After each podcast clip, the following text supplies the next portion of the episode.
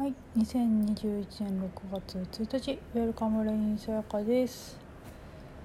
えーと、つれづれと今浮かんだことおしゃべりしてみようかと思います。えーと、今日はですね、うん、瞑想ってこんな風に起きたのかなっていうところですね。うんと、瞑想って呼ばれているものってあのもうやり方いろいろありますけど、えーと、そのやり方っていうことって多分その最初にっていうかな、えーと、その誰かが瞑想っていう呼ばれるようなことをやってそれを体系化したものなんじゃないかなと思うんですよね。だから最初は瞑想っていうふうに呼ばれるようなものじゃなくって単にそういうふうに起きたこと起きたこととしてそれがあってそれを誰かに話したり伝えたりするためにこんな風なやり方ですっていう風な体系化というか瞑想って名前も含めて生まれたと思うんですけど。とねこうその何ですかね。そのいわゆるこの現象ですよね。その現象に対して手出し無用っていうか手の出しようのなさだし、まあ、先日話したのあれだとこんな風に喋ってみても何も語れていないっていうね何かこういう風に表現してみてもまあそれ何ですっけ？のれんに。あれ？豆腐に釘みたいななんかありますねこうやってもなんか素通りしていくっていうかなんかその何にもならないっていうねっていうことだしその自分のなさっていうところで言えばそれをどうこうできる誰かがいるわけじゃないんですよね。例えばこんな風にしゃべることだったりもそうだし考える考えていうこともそうだしそれって自分がやっているわけではなくってただそれが生じているだけでその生じているものを自我っていうアイデアが所有しているだけで実際自分っていうのはアイデアでしかなくって何かしたりできたり選択するとかそういうことができる、うん、誰かなんていないしできない実質。脳科学でも自分の考えって思う前の半秒前に生じたその考えアイデアのものが脳かな？何かで起きてそれを半秒後にこういうことだああいうことだ私はこう思いますみたいな風に表現しているだけで実際自分が、え、どうこうする前に起きているものを、えーと、言葉にしてみたり行動にしてみたりしているだけで、まあ、実際は何もしてないというか、えーと、と何かそこで起きていてってことなんですよね。その起きていることっていうか生じていることって、えーと、とどうしたってどうにもできないっていうことですね。っていうところにこうまざまざと気づいていくとすごくポジティブな意味で言いますけど諦めですよね。諦めもうなんどうしようもないんだなとかどうやったってどうにもこうにも、えーと、とやりしようがない手の出しようがないっていうところに気づくと自然と瞑想みたいなことが起きてきますよね。うんただそこにいるとかあるとかっていうことになっていくんだよなと思ったんですよね。あそんな風にして瞑想って起きてたの起きるのかなっていうところとえーとあとはですねそういう時に起きることとしてこれすごくなんか表現が難しくてデリケートな話をするかもしれないんですけどあのある意味その自分のなさってことが明らかになるっていうのって、えーと、自分がまあそれもう完全に比喩っていうか例えでしかないんですけどねもうもともとそうなる自分がいないからっていうことなんですけどその自分っていうものの死ですよね。自分っていう自我っていうものが消えてなくなるっていうのはある意味それって、えーと、誰しもがに起きることっていうのはあの自分イコール肉体と思っていたけれど、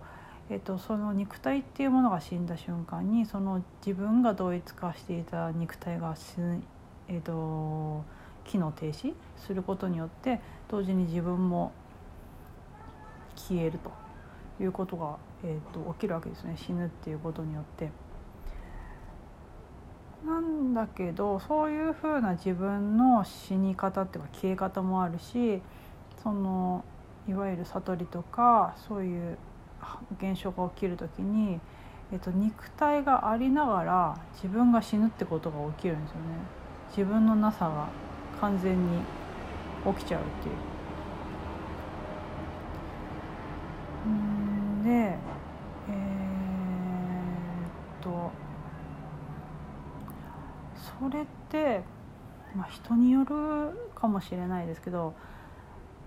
何かすごく究極的に、えー、っとそれをもしかしたらうつとか精神的な何て言うのかねそういう症状というかな現象がそれってある意味究極的にこう追い詰められたり何かした時ですよね。で場合によってはその追い詰められた時に、えーと、にし肉体をなんか自殺ですよね自殺する人もいるわけですよね。そうやって、えーと、自分をなくすっていうことも起きるわけなんだけど、えーとその時にまあ、そういう選択も一つあるけれどあの肉体を滅するっていうかあの機能を停止させるっていうんじゃなくって起きるその死ですよね。自分っていうものの死が起きたりもする。その本当にその自分のメンタルだったり精神だったりが追い詰められたり極限になったりした時にけれど、えーと、自分の肉体を、えーと、殺すっていうことではなくって起きる死っていうんですかね。がある意味もしかしたらその覚醒というかな悟りっていう時にもなばうんかなっていうまあでもそのバージョンもあるけど全くそうじゃないバージョンも多分あると思うんですよね。いきなり自分のなさに気づいちゃうパターンもあるのでなのでえー、っとなんかだから非常に微妙なデリケートな話ですけど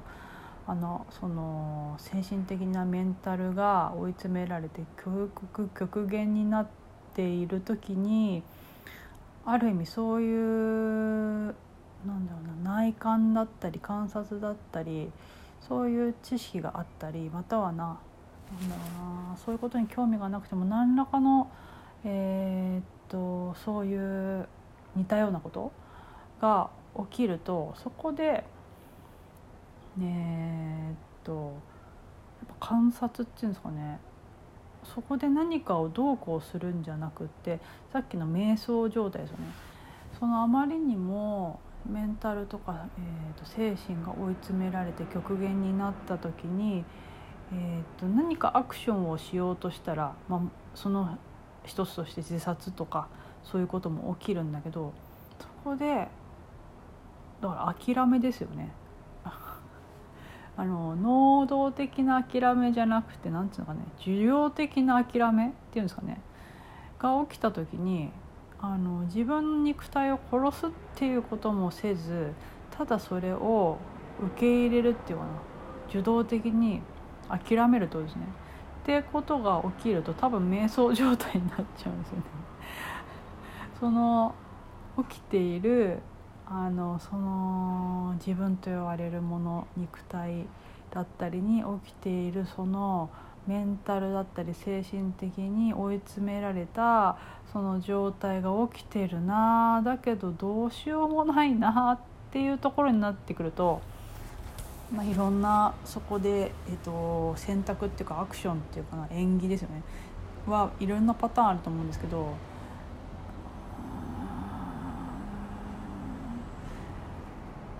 なんか個人的にはそこでなんかこう積極的にこうえ、ー、と何かしようっていうよりかは何もしないっていうかうんだからその需要ですよね。需要っていうか諦め。するともう結果的に瞑想みたいな感じになってくるんですよね。その起きてることにこう抵抗しないであもうどうしようもないなしょうがないなっていうふうにしてるとただその起きていることが苦しみだったり悲しみだったり辛さだったりかもしれないけどそれをただそうだよなっていうふうに気づくだったり観察するってことですね。でそれ瞑想ですよねもうね。ってことが起きるよねっていう。でそれであのー、まあ、瞑想したからそれが起きるっていうのもなんかそういうわけじゃないしそうじゃないパターンもあるからですけど、まあ、そうに、えーと、自分のなさに気づいちゃう決定的に気づくっていう、